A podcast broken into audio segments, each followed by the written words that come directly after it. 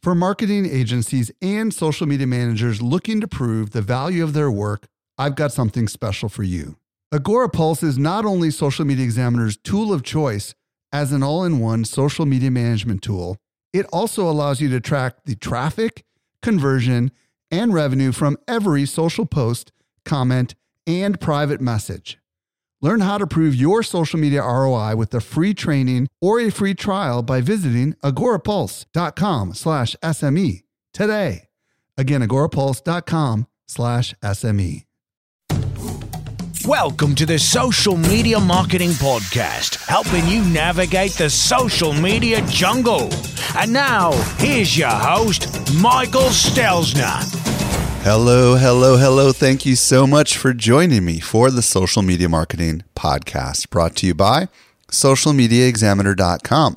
I'm your host, Michael Stelzner, and this is the podcast for marketers and business owners who want to know what works with social media. I am super excited about today's show. I'll be joined by Lynette Young, who's author of the book, Google Plus for Small Business, and you guessed it, we're going to explore how to best use Google Plus for marketing. I also have a really cool tool that I want to share with you. As a matter of fact, I'm going to go ahead and share that with you right now. After introducing a vegetarian diet to piranhas, look what Michael Stelzner discovered. Do you have a blog or a website and you've got lots of content on there, and unfortunately, some of the content is maybe been published weeks or months ago, but it's still great content and deserves discovery? Are you looking for a cool way to make sure that that content gets seen by new visitors to your website? Well, I've been experimenting over at mykidsadventures.com, my kids, plural, adventures.com, and the plugin that I've been using is called nRelate. That's the letter N and the word relate. And you can find it at nRelate.com. And basically, here's how it works. When you pull up any particular article on mykidsadventures.com and you get to the very end of the article, I've got this text that says more fun activities, colon. And then up pops 4 articles. And the way it works is it pulls in the thumbnail or a thumbnail and image from each of the articles and then the related articles. And this allows people to actually, once they're at the end of the article where they're perhaps ready to abandon your page, it allows them to click and discover more content. And I got to tell you, it's worked really awesome. How do I know? Because nRelate provides really awesome reporting analytics. So for example, I can see that on any given day, I've got dozens of people that are clicking on these articles at the end. You know, these related posts, if you will. And the cool thing about this is there are literally hundreds. As a matter of fact, in the last month, 440 people decided to click and read another article on My Kids Adventures. Now, that's 440 people that likely would have just abandoned the website. So I use this as a retention tool, and I think it's really, really cool. Now, nRelate does a lot more than just provide a retention tool. They actually allow you... Let's say that you don't have a big audience and you want to be in front of other bloggers that do. Well, they allow you as an advertiser to be on other people's blogs and to pull people back to your content. They also allow you as a publisher to make a little bit of money by putting those ads on your blog and having people click through. Now, I don't use any of that. I made on the road. The main thing that I do is just try to promote, if you will, other content that's relevant. And in particular, because My Kids Adventures has highly evergreen content that's not necessarily going out of date, this plugin works beautifully. It provides you a bazillion different options. For example, you can say that you won't go more than a few days or a few weeks into the archives of your stuff, which would be really helpful, for example, with Social Media Examiner, where something after 90 days might be outdated. And I'm thinking about putting this on Social Media Examiner. It also allows you to have all sorts of different visual look and feels for the way this shows up at the end of the article. And it allows you to turn on and off advertising and so on and so forth. So I've been impressed. I've noticed no speed degradation on my website. And I do recommend nRelate as a plugin for your website. I definitely think it is worth experimenting. Did you know that we can deliver awesome marketing info directly into your inbox? Simply subscribe to our weekly newsletter that comes out 3 days a week. You won't miss any of the updates going on in the world of social marketing. Visit socialmediaexaminer.com/getupdates. Okay, well, with that, let's transition over to today's interview with Lynette Young on Google Plus Marketing. To help simplify your social safari, here's this week's special guest. I'm very excited to be joined today by Lynette Young. If you don't know who Lynette is, she's author of Google Plus for Small Business, and her agency, Purple Stripe, helps businesses thrive with social media. Lynette is a Google Plus marketing expert who has more than 1.5 million followers on Google Plus. Lynette, welcome to the show. Thank you so much for having me, Michael. Well, today, Lynette and I are going to be talking about Google Plus, how it differs from Facebook, and editorial strategies to growing a loyal following. So, Lynette, let's start with your story. How did you get hooked on Google Plus, if you don't mind me asking? No, that's fine. Actually, Google Plus is at this time about 3 years old, shy under 3 years old. And just by the nature of what I do for a living, I'm always looking for the next piece of digital publishing software, whether it was blogs back in the late 90s or Twitter in like 2004, 2005, or MySpace, remember that? Or even Second Life. I'm always looking for what's new, where the new places are, where people go online and talk and build communities on behalf of myself because I'm a geek and because of my clients. So when Google Plus first came out, I was literally in the platform 4 hours after the private beta, invites started going out. And I fell in love with it and I kind of stuck with it ever since. So, yeah, that's awesome. It's funny you mentioned Second Life. I remember way back in the day when I had my very first online conference, someone had a private island on Second Life and invited all the people to go there. And like only a couple of people showed up. They had no clue what it was. And I also remember the day Google Plus came out because I rushed out there and got my Google Plus account. And frankly, I at the time, a lot of social media marketers did what I'll call a land rush to Google Plus, and it was kind of crazy. I mean, even Chris Brogan put up a "I've moved" sign on Facebook. Oh, I remember those. I've moved to G Plus. That's awesome. Like, I don't want to move. I just want to have vacation properties everywhere. It doesn't have to be a pick up and move everything. I get it. So, what was your experience like at first when you started with Google Plus? Well, it was interesting because I've kind of littered the internet with my user handle all over the place, speaking of that land grab, just so I can go out there and see what it was. But I had a little bit more, I guess, confidence because it's Google. They're not a startup in a garage or a basement. They had money. They have engineers. But as I got in there, and the system is it's what I call anti-Apple. Like, Apple won't release a product until it's absolutely pristine, and Google will put it out and just keep putting live patches on the sucker all day long until it works because that's, they're into minimum viable products. Mm. And so the system was broken very much in the beginning, and they changed it rapidly in the beginning, the look and the functionality.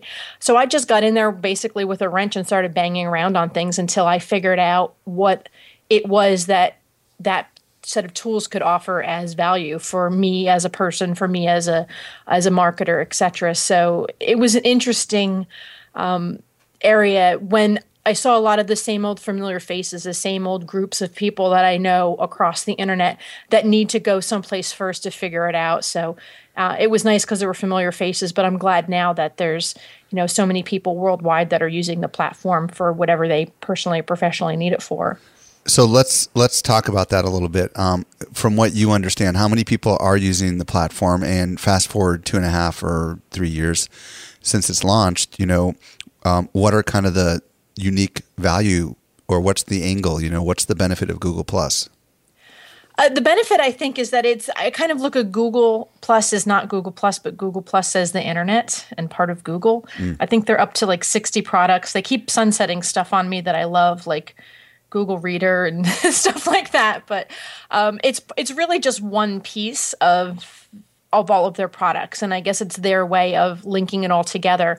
I'm kind of shameful right now that I don't know their numbers right off the top of my head because even like you had said in the intro, like I have 1.5 million followers. That'd be awesome if they each gave me $10, but that's not how that works. It used to be $1. Now I've upped my money. Yeah, I think I've heard at least 100 million, but I think what's unique about Google Plus is First of all, the fact that they've integrated it into so many of their products, right, Lynette? I mean, email is an obvious one, but they're now YouTube comments. I mean, it just goes all across the board. It seems like what Google is trying to do is essentially kind of have the equivalent of what we used to call single sign-on in the old tech days, right? Which is kind of this unique identity that you can use across all of their properties, but it's somehow tied to Google+. And it's kind of impossible to ignore that little number, isn't it? That's up in the right-hand corner. Yeah, it is. I mean, people always throw out the statistics of what's the number one search engine, Google, you know, Google search. The number two is YouTube, and they own both of them, right?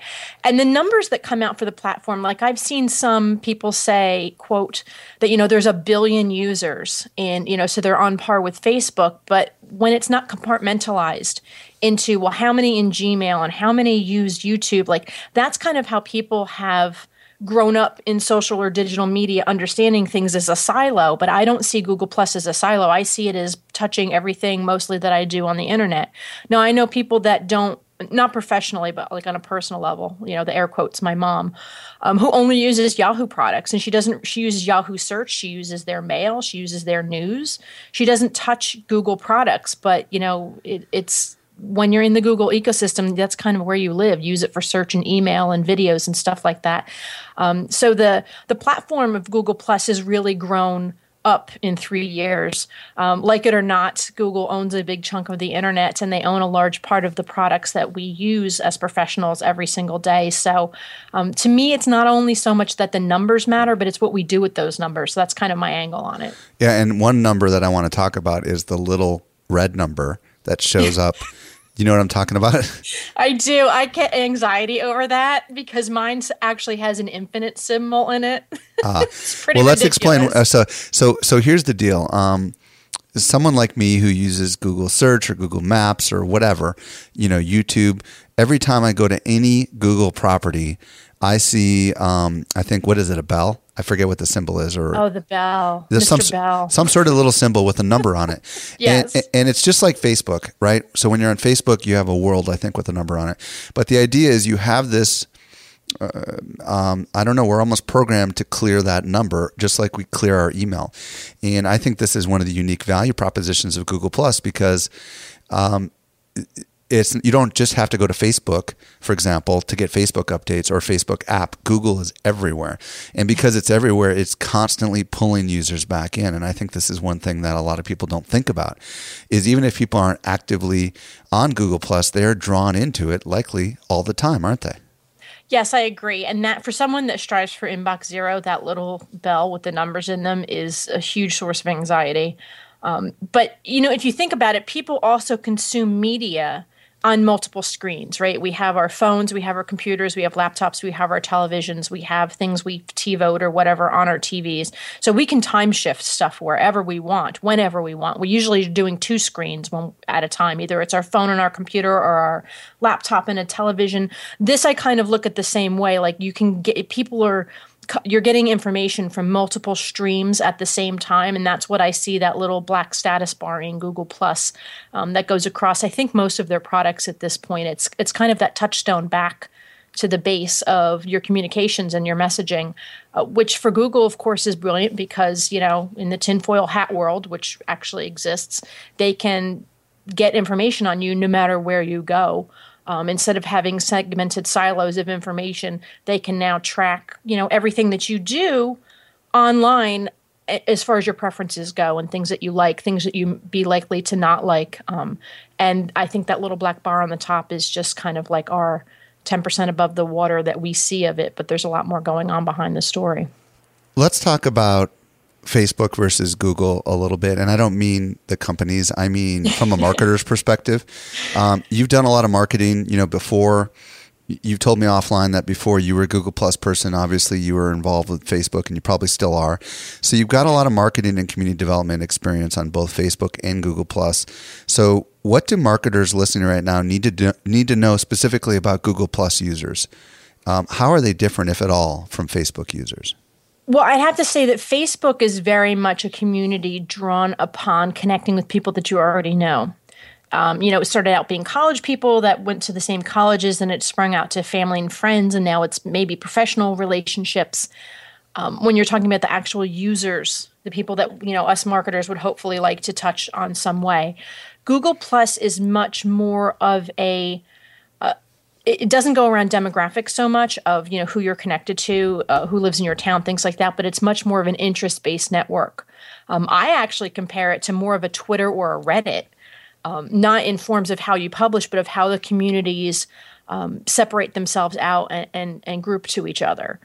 So when, as a marketer, this is what I want. If I have a, you know, something that I would like to get the message out on, I want to gravitate towards people that I know meet my criteria, my persona that I've developed of, you know, they might want my product. And it's, I find it a lot easier in Google Plus to reach those communities than I do in Facebook.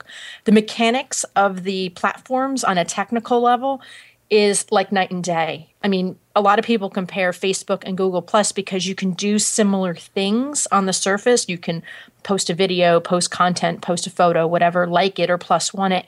But once that content is actually published, the path that it takes is drastically different. And I think that that's what marketers really need to pay attention to. I have this concept of the longer a piece of content exists in Google+, the more likely it is to be found, right? And that doesn't exist on Facebook. I mean, when's the last time you got hits on your website or someone to sign up for an email newsletter based on a Facebook post you made on a page a year ago? It just doesn't happen. Absolutely. It happens all the time in Google+. So let's before we get into some of these mechanical differences, I do want to harken back and just reiterate a few things that you said. Facebook, in my own words, Facebook is personal. And people that are on Facebook are generally on there because of family and friends. And what that means is that we as marketers are often interrupting them when we are marketing to them, generally speaking. And there are exceptions, of course, right? If we have a consumer-based product that, or we happen to be a musician or some sort of artist or something like that, or a TV show company. But generally speaking, the people that are on Facebook are there to see what their friends are doing and their family are doing, or keep up with their kids or whatever. And we as marketers are interrupting them a little bit. Now, I think it's different, as you stated, because of the privacy settings as well. Google Plus is completely public, right? So just about everything that's done on Google Plus is done in the public. It can be, yes. And it can be private, right? But Google tries to get people to kind of go public, if I'm not mistaken, where Facebook allows a lot of granular privacy. Like, you know, my mom will probably never go on Google Plus, and your mom likely never will either.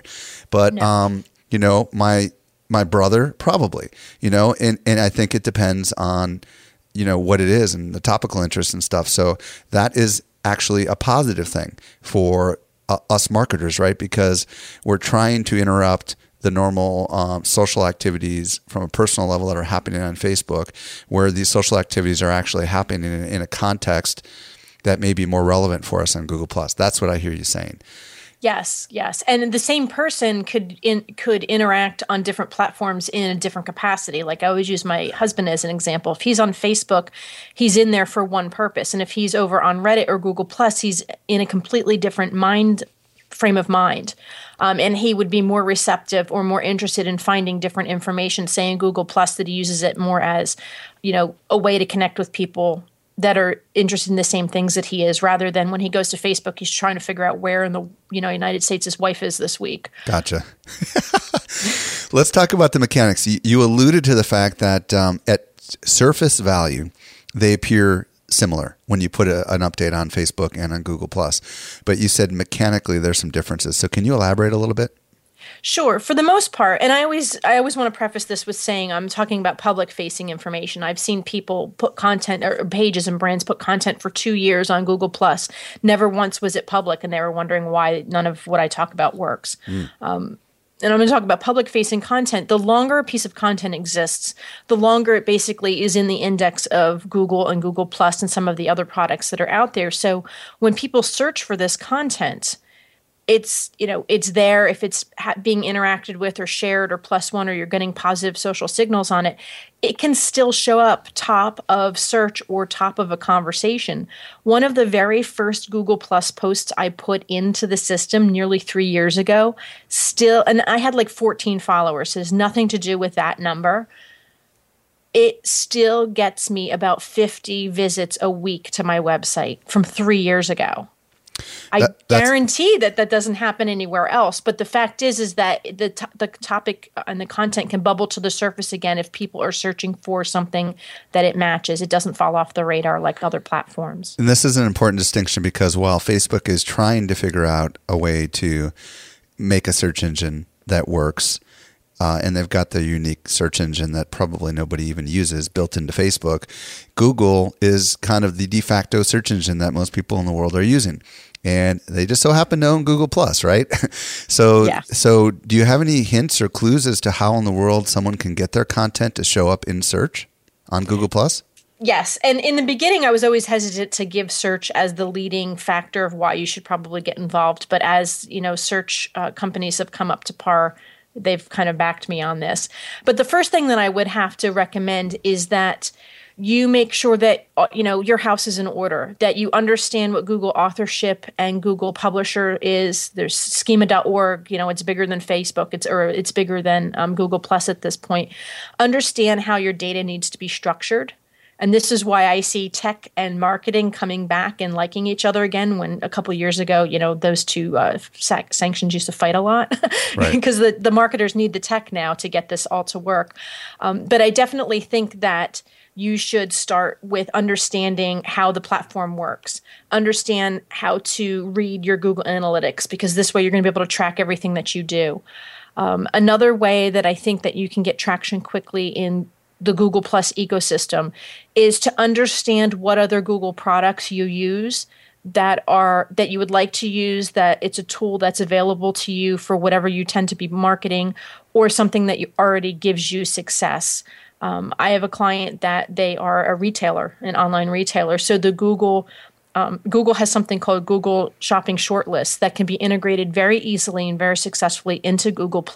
So the back and forth between the multiple Google products works very well. Okay, hold on. So those are kind of things that I look at. Let me pause you for a sec because I'm sure some people are like, whoa, what? Okay, so first of all, schema.org, folks. For those of you that have a WordPress blog, there's a really cool plugin called Facebook Open Graph Tags. Well, actually, it's called Facebook Open Graph Meta Tags for WordPress. And built into this is the option to not only have Open Graph data for Facebook, but to have schema.org data. And my understanding, and you can correct me if I'm wrong, Lynette, but this is for if you have, you know, basically a blog, you want certain kinds of information, for example, like an image to show up when people share your content on Google+. So this allows you to essentially control the way the content appears on Google+. Is that an accurate assessment of what Schema does?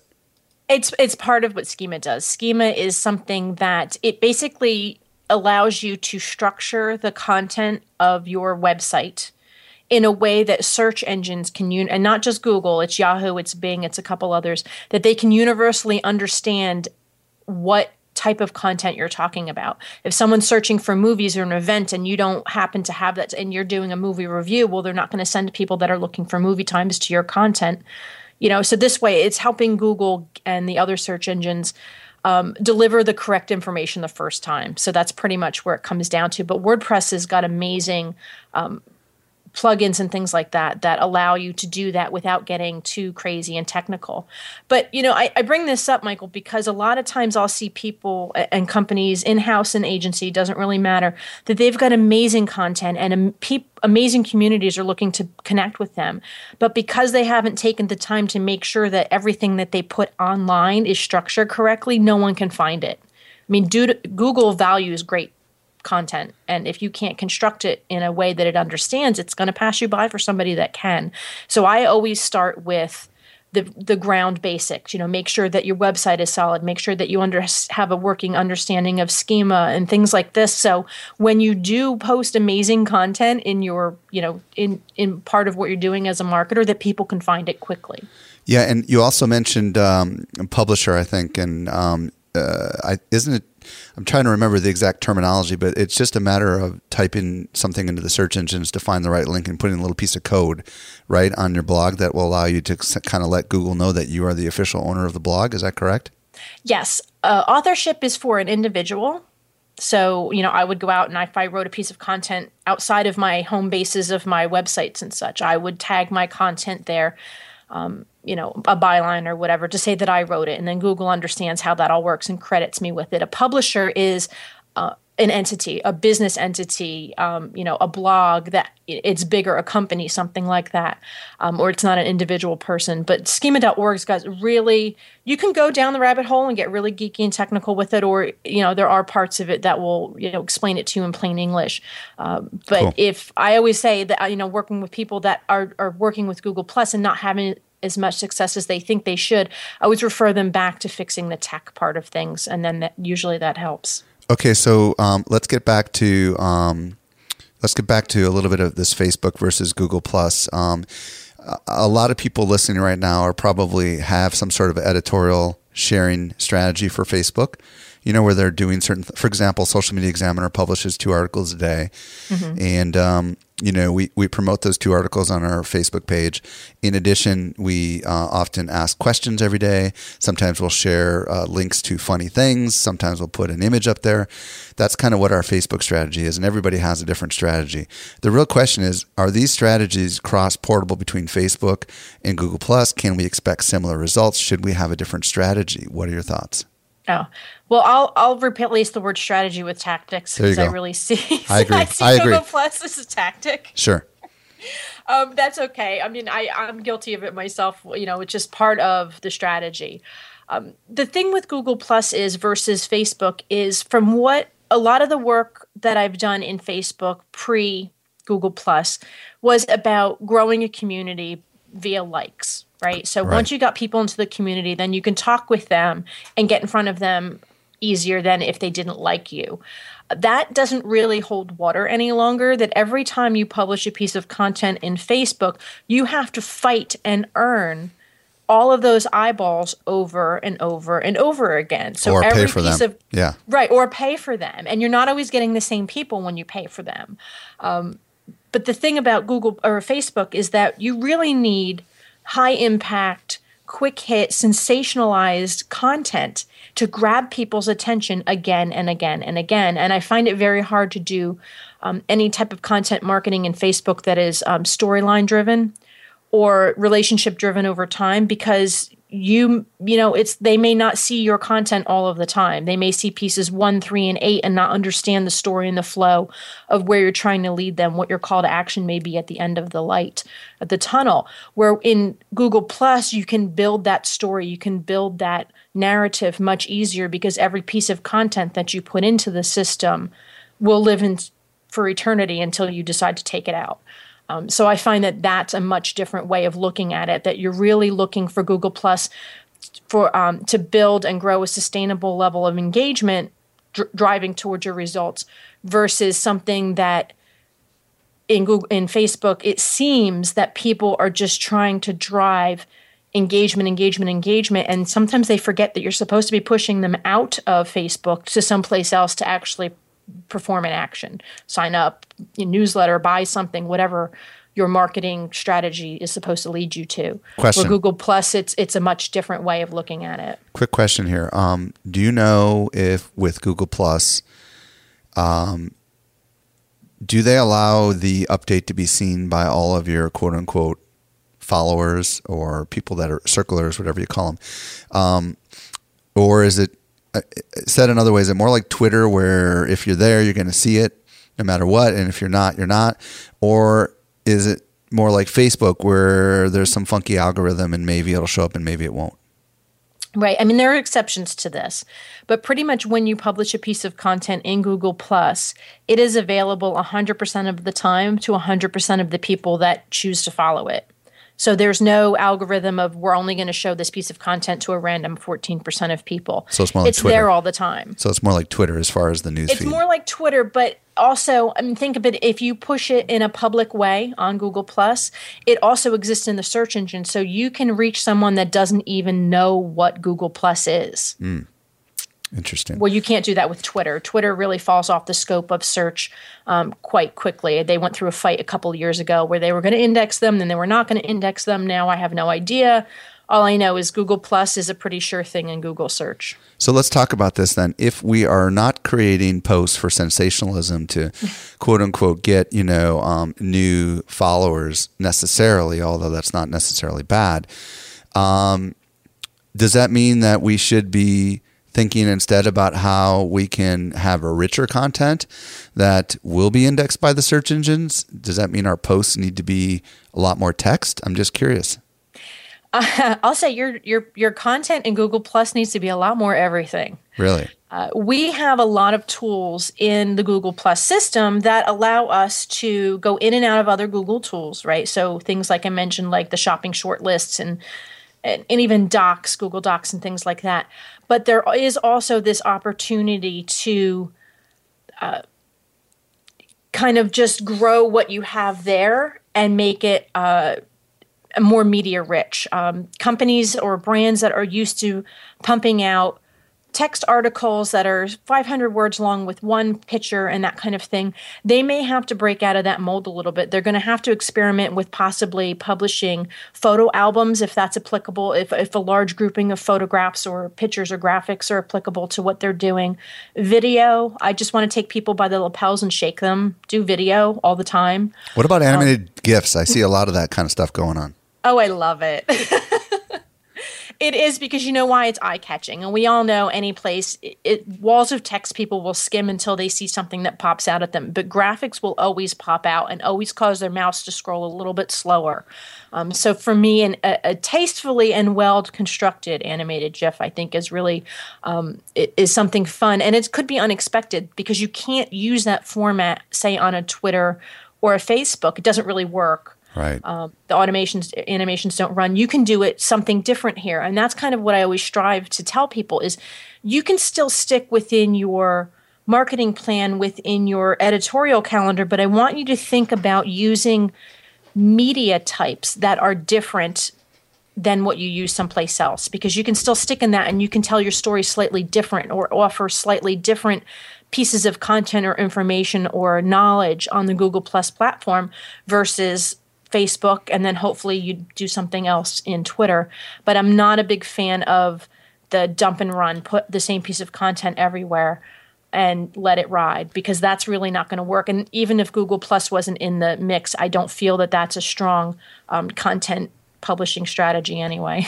Well, one of the things that that I do, which may be bad for my personal profile on Google Plus, is I will paste a link to one of the articles from mykidsadventures.com, which is kind of a, parenting blog.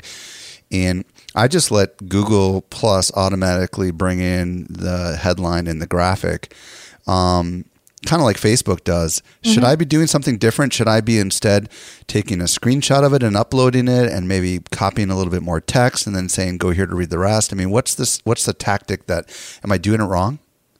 You're not doing it wrong, but I think there could be other ways to do it. And this is where I always say experiment. I'm a fan of this in the Google Plus platform very much, because you get a lot of visual real estate if you lead with a graphic. So like most other platforms, when you put a link in, it will auto-populate some of the metadata in. It'll give you a little snippet, the title of the article, a link back, and a little, thumbnail. What I suggest doing is don't put in that link where it says, add link or picture. Take a large – Google Plus loves large photos, so get just a big, beautiful photo, however you're going to do it. Take a screenshot, mark it up a little bit, whatever. Use that. That way, when you share your post, you're taking up much more visual real estate, and add your link in after the fact into the body. People are still going to know. It's still going to be hot linkable. You can still click on it. And on the back end, it behaves a little bit differently as well. You'll still get indexed. You'll still get shares, that kind of thing. But visually, you're going to be showing a much larger piece of content in front of someone, and rather than those little tiny thumbnails that don't take up a lot of space, or in some cases, you can't change because the website isn't coded well. Very, very good. Are there any other tips that you would share to folks that are listening right now when it comes to using their content on Google+? I think that if you have solid content and a solid message, you should be looking at different and possibly unique ways to publish that content. It could be something like an interactive post in Google+, which is loosely compared to a Twitter card, right? Hangouts, live streams, all that kind of information. If you're not doing videos, try videos. If you do repetitive type things, I've seen Twitter chats, Twitter parties get scheduled in Google Plus events because you want to cross promote between all of them as much as possible. And like Google Plus Local, that's where the small mom and pop shops are really going to get their foothold back on the internet, I feel. What is that? Yeah, Google Plus Local is what Google Places was. So when you'd go to Google Maps, Google products, right? You'd think I work for them, but I don't. When you'd get that little bubble hover over an address and it would give you some additional information about a business or something that was located at that address, now it all goes back into Google Plus Local. Huh. Which is kind of the evolution of Places. So anyone with a brick and mortar, a mom and pop shop, this is their way in. That's manageable. That's absolutely a way that they can kind of take back their social, status and their conversations online without a whole bunch of overhead. And then there are new things coming out, like plus, they're called Plus Post Ads. And they're a way in Google Plus that you can take a post that you've done, hopefully media rich, and have it displayed in the Google Display Network. So they're cross-promoting their content among all others, but they seem to very highly value multimedia content, photos, photo albums, graphics, videos, things like that. So that's where I always try to push people, get them a little out of their comfort zone, because different people are going to respond to different types of content. I love to listen to audio because I can do it while I'm doing other things. Video, you have to sit still and look at the screen, which is good, but not for 2 hours. Text is easy, you can bring it to different platforms with you. So you may find yourself reaching a different audience in Google Plus just by the sheer fact that you're sharing your message in a new media format versus the same old that you've done on other platforms. Let's talk a little bit about hashtags just briefly, because I see people using hashtags in Google Plus. Is there any advantage to using hashtags? Search, just like Twitter. I was really disappointed that hashtags in Facebook, they went right to the line and they never went over it. Like it never really became what it could be. But they're very searchable, and there are ways that in your content, because Google knows about, relative content. So if you're talking about a recipe or something, you don't even have to use the word necessarily or hashtag it in your content. It will go through and take its best guess about what you're talking about. I did notice that. Sometimes it just decides for you if you don't put one in there. It just decides that it's going to put a hashtag on something, which is great because it's a really good discovery mechanism. I've talked about things in Google Plus, and all of a sudden when I publish it, it puts a hashtag in there. I was like, where did this come from? And then I click on it, and it's like, there's this whole community talking about similar concepts using that hashtag, and I would have never known it had it gone over. Of course, you could force the issue and use a hashtag, but it is a huge search tool and community building tool in the Google Plus ecosystem. And when for example, the independent authors and independent bookstores are really heavy users of the Google Plus platform. They use Hangouts on Air. They use events. They're amazing. They use hashtags, and they find authors like crazy and promote them like wildfire just by the use of hashtags. So it's probably as strong, if not stronger, than the use in Twitter. So what I hear you saying is if you don't select one, Google will do it for you. So you may as well put a few in there that are relevant, right? You might as well tell it, because, I always like to see what it'll guess with. But if it's something that I really need it to be an anchor point, I will put the hashtag in myself. Can you edit a post after it's been published? Yes. Isn't that wonderful? That's cool. Yeah, Facebook allows you to do that too, but there are some limits on what you can do and how. I mean, it's a mystery. Yeah, I have to say with Facebook totally wins in this category, because now you can edit a post for the most part after, and you can also edit your security, who can see that post. Right. So I may post something on the road and decide afterwards it needs to be public or not public. Google Plus, you can edit your content as far as we can tell, for as far back as it goes. Wow. But you cannot change the security of who you've published it to. So once you publish it, that's it. You can't go back and change that part. But the publishing content or the changing content I found to work really well for people that work in any kind of like a yearly calendar. Like if you do something that is only evergreen one time a year, like Father's Day or Mother's Day or something like that, that you can go back to posts that are a year old, right, for last Mother's Day.